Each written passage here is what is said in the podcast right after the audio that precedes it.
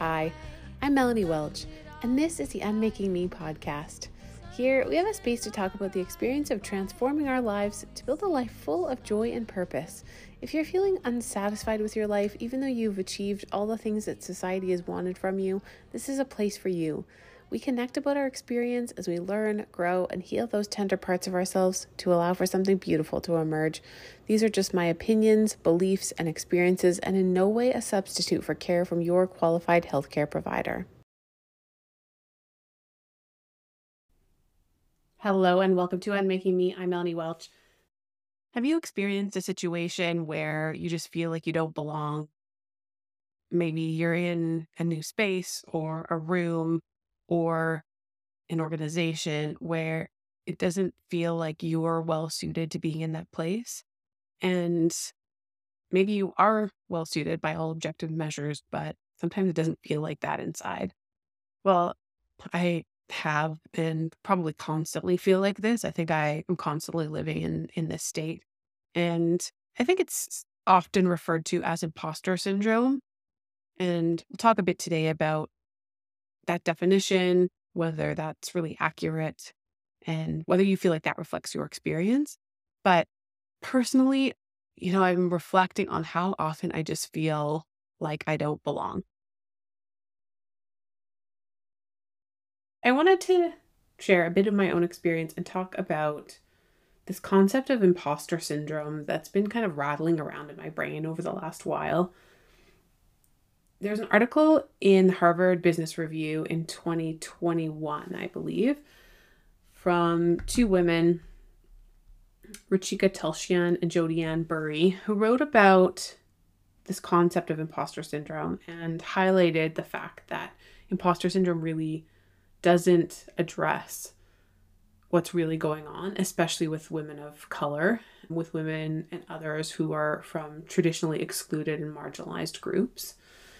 And I've been thinking a lot about my own experience, recognizing I'm a white woman and I could not possibly speak for the experience of people whose gender also intersects with race, disability, sexuality, any number of experiences that would place a person in a historically marginalized group. As I think about imposter syndrome, my own experiences are such that in situations where I feel like I'm not in my element, where it's happened to me, I was thinking about this over the last while, is when I've been in, so I'm a family physician presenting to groups of specialists on some topics, just never feeling good enough. It was so uncomfortable for me that I just was not able to continue with some of the talks that I was doing because I felt really uncomfortable.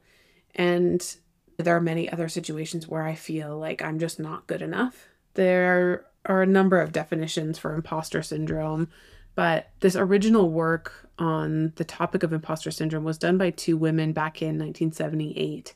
They coined the term imposter phenomenon at the time. So Clance and Imes had this concept that high-achieving women who had had outstanding academic and professional successes were believing that they just weren't good enough and that they were fooling people, that it was really luck that had led to their success. And it's really taken off as a phenomenon. A lot of people have shared that this makes sense to them. But there's been some criticism, like in this Harvard Review article, about the fact that it really doesn't address that most of the time when women feel they don't belong, it's because they're made to not feel like they belong through systemic structures that keep them out of those places or keep them uncomfortable in those places. Microaggressions, macroaggressions, and absolutely, I can only imagine what this would be like for Indigenous women, women of color, Asian women, Black women, women with disabilities, LGBTQ+ women. So the criticism of this concept is that we're missing the mark because everyone has taken the approach of, well, you have imposter syndrome, you need to fix yourself.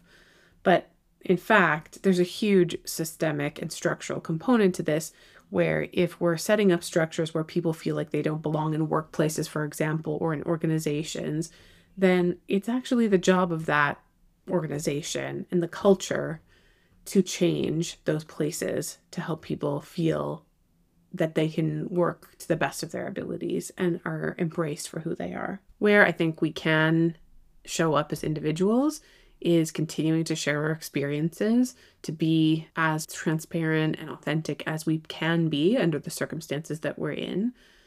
I've been thinking about this a lot in relation to this podcast. It's a passion project of mine that I've started, but I feel constantly out of my depth doing this and have often questioned whether I'm going down the right path.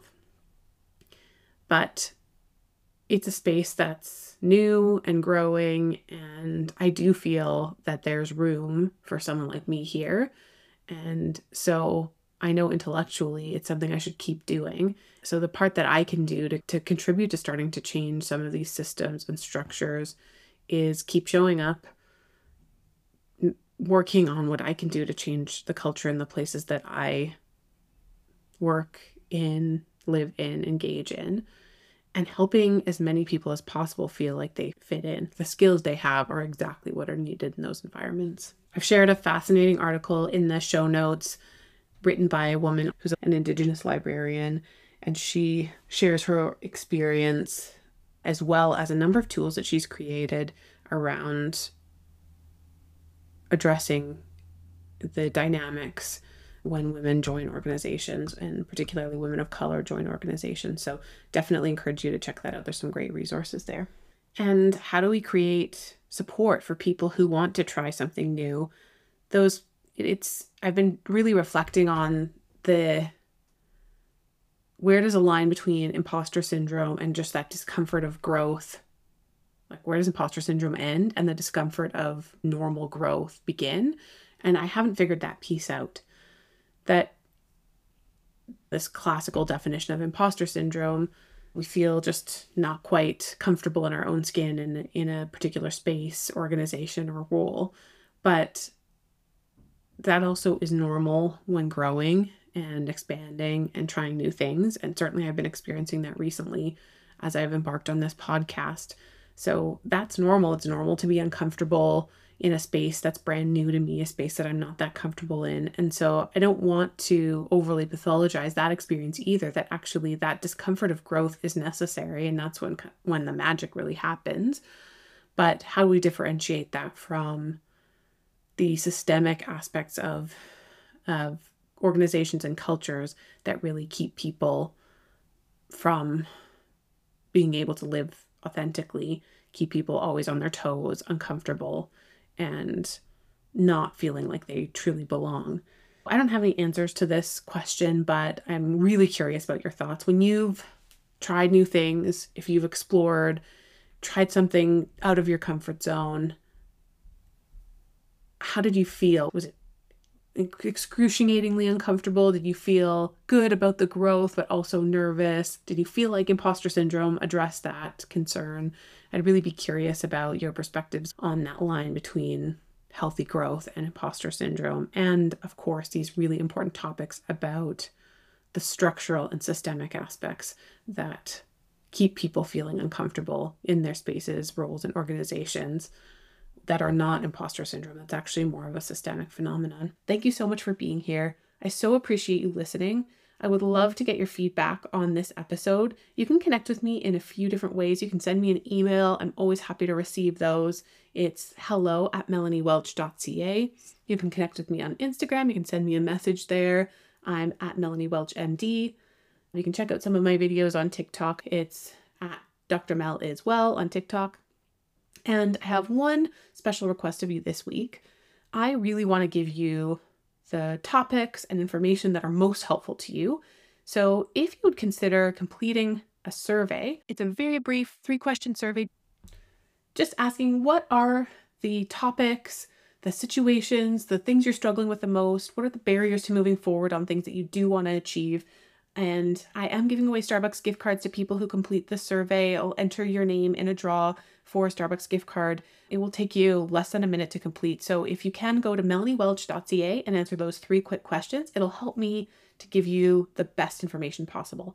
Thank you so much for being here. I so appreciate you. Have a wonderful week, and I'll see you back next week.